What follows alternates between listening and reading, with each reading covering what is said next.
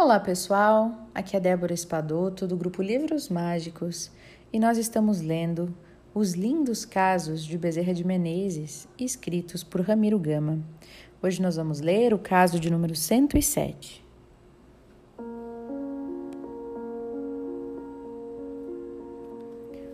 O aparte. Perante o enorme ajuntamento de sofredores desencarnados no plano espiritual, o Dr. Bezerra de Menezes, apóstolo da doutrina espírita no Brasil, rematava a prelação.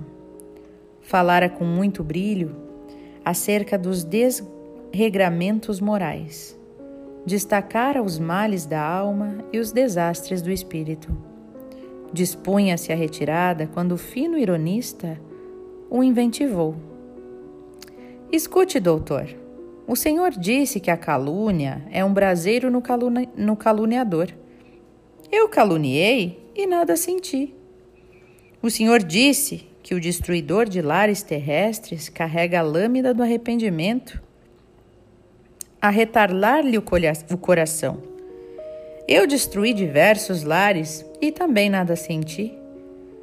O Senhor disse que o criminoso tem a nuvem do remorso a sufocá-lo Sinceramente, eu matei e nada senti. Meu filho, disse o pregador, o que sente um cadáver quando alguém lhe incendeia o braço inerte? Nada, disse ele rindo, com aquele opositor sarcástico. Nada, o cadáver não reage. Então a conversação prosseguiu. Que sente, meu filho, um cadáver se o mergulham num lago de piche? Hum, absolutamente nada, hora essa.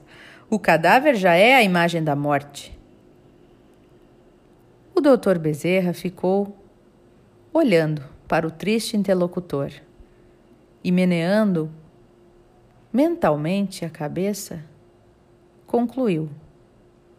Pois olhe, meu filho, quando alguém não sente o mal que pratica, em verdade carrega consigo a consciência já morta. É um morto-vivo.